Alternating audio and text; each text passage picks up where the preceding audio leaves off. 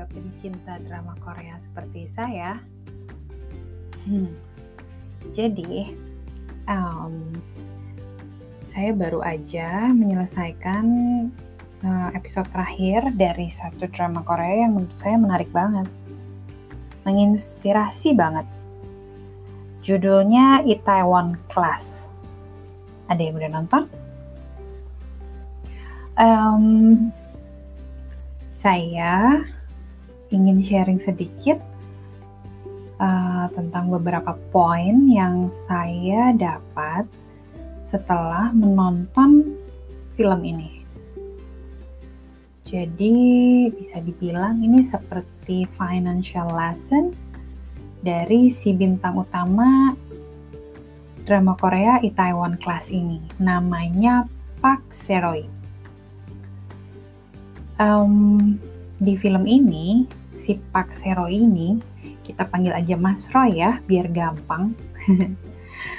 Dia adalah mantan napi tapi jadi CEO CEO suatu franchise um, internasional yang jadi terkenal deh pokoknya.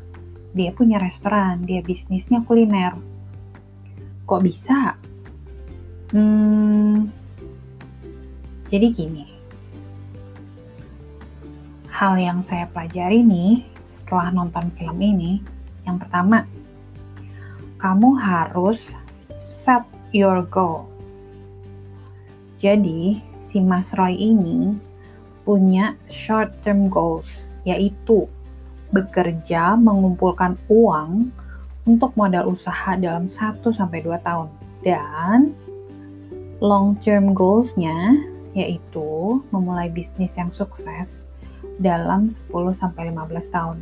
Dan tahu nggak sih teman-teman di film ini dia tuh benar-benar um, menjalaninya sesuai sama goals yang dia buat. Terus yang kedua, you have to learn from the best.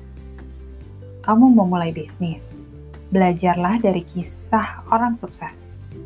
Sekalipun itu musuh kamu. Jadi, di film ini, Mas Roy ini baca buku biografi si musuhnya dia ini, musuh besarnya.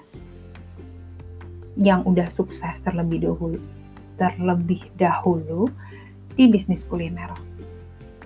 Jadi dia belajar dari kisah sukses orang ini walaupun si orang ini tuh musuh bebuyutan dia. Terus yang ketiga, stay modest. Mas Roy ini tuh very humble. Dia tetap sederhana walaupun saat akhirnya dia sukses. Ini penting banget. Harus tetap sederhana. Stay humble Terus yang keempat, earn money, not wasted. Jadi si Mas Roy ini, dia itu punya uang miliaran dari hasil asuransi ayahnya. Kan ayahnya meninggal di film ini. Um, tapi uang miliaran itu nggak bikin Mas Roy ini gelap mata.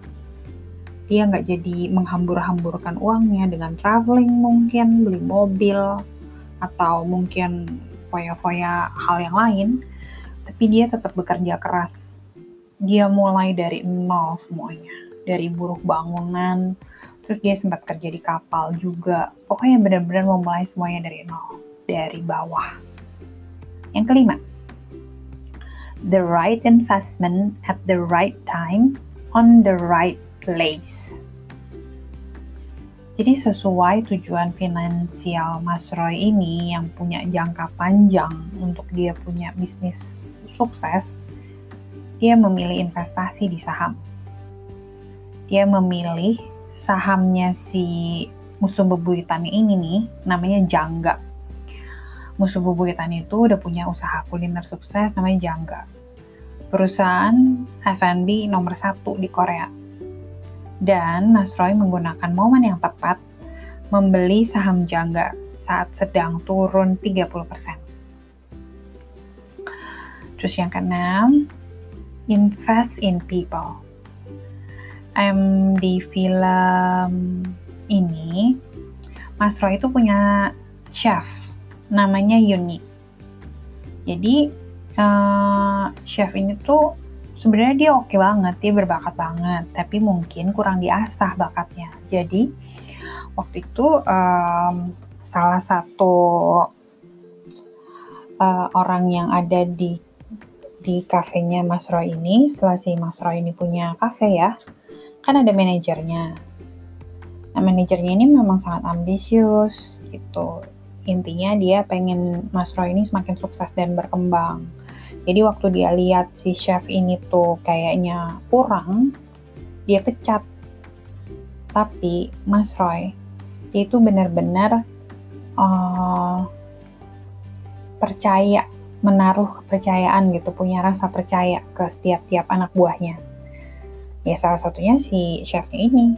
Jadi saat si chefnya dipecat, si Pak Seroy ini, Mas Roy, malah bertaruh dengan memberikan dua kali gaji supaya si Yunyi ini, si chef ini bekerja dua kali lebih keras. Akhirnya Yuni berhasil membuktikan bahwa dia tuh emang oke okay banget. Mereka ikut kayak reality show gitu, chef-chef terbaik di Korea itu ikut, dan yang jadi pemenangnya adalah si Yuni ini. So invest in people. Kamu sih percaya sama pekerja-pekerja kamu. Terus yang ketujuh adalah dream bigger, aim higher. Kalau bisa sukses sebagai company berskala internasional, mengapa harus puas menjadi pub bagus di skala kota saja? So, jangan pernah takut untuk bermimpi. Yang paling penting, jalani mimpimu dengan sungguh-sungguh gitu teman-teman. Jadi kita tuh dalam hidup yang saya jadi belajar dari film ini ya. Dalam hidup tuh kita harus benar-benar fokus sama mimpi kita. Kita harus punya mimpi, kita fokus, kita jalani untuk bisa dapat mencapai mimpi itu. Oke teman-teman, sukses selalu ya untuk semuanya. Bye-bye.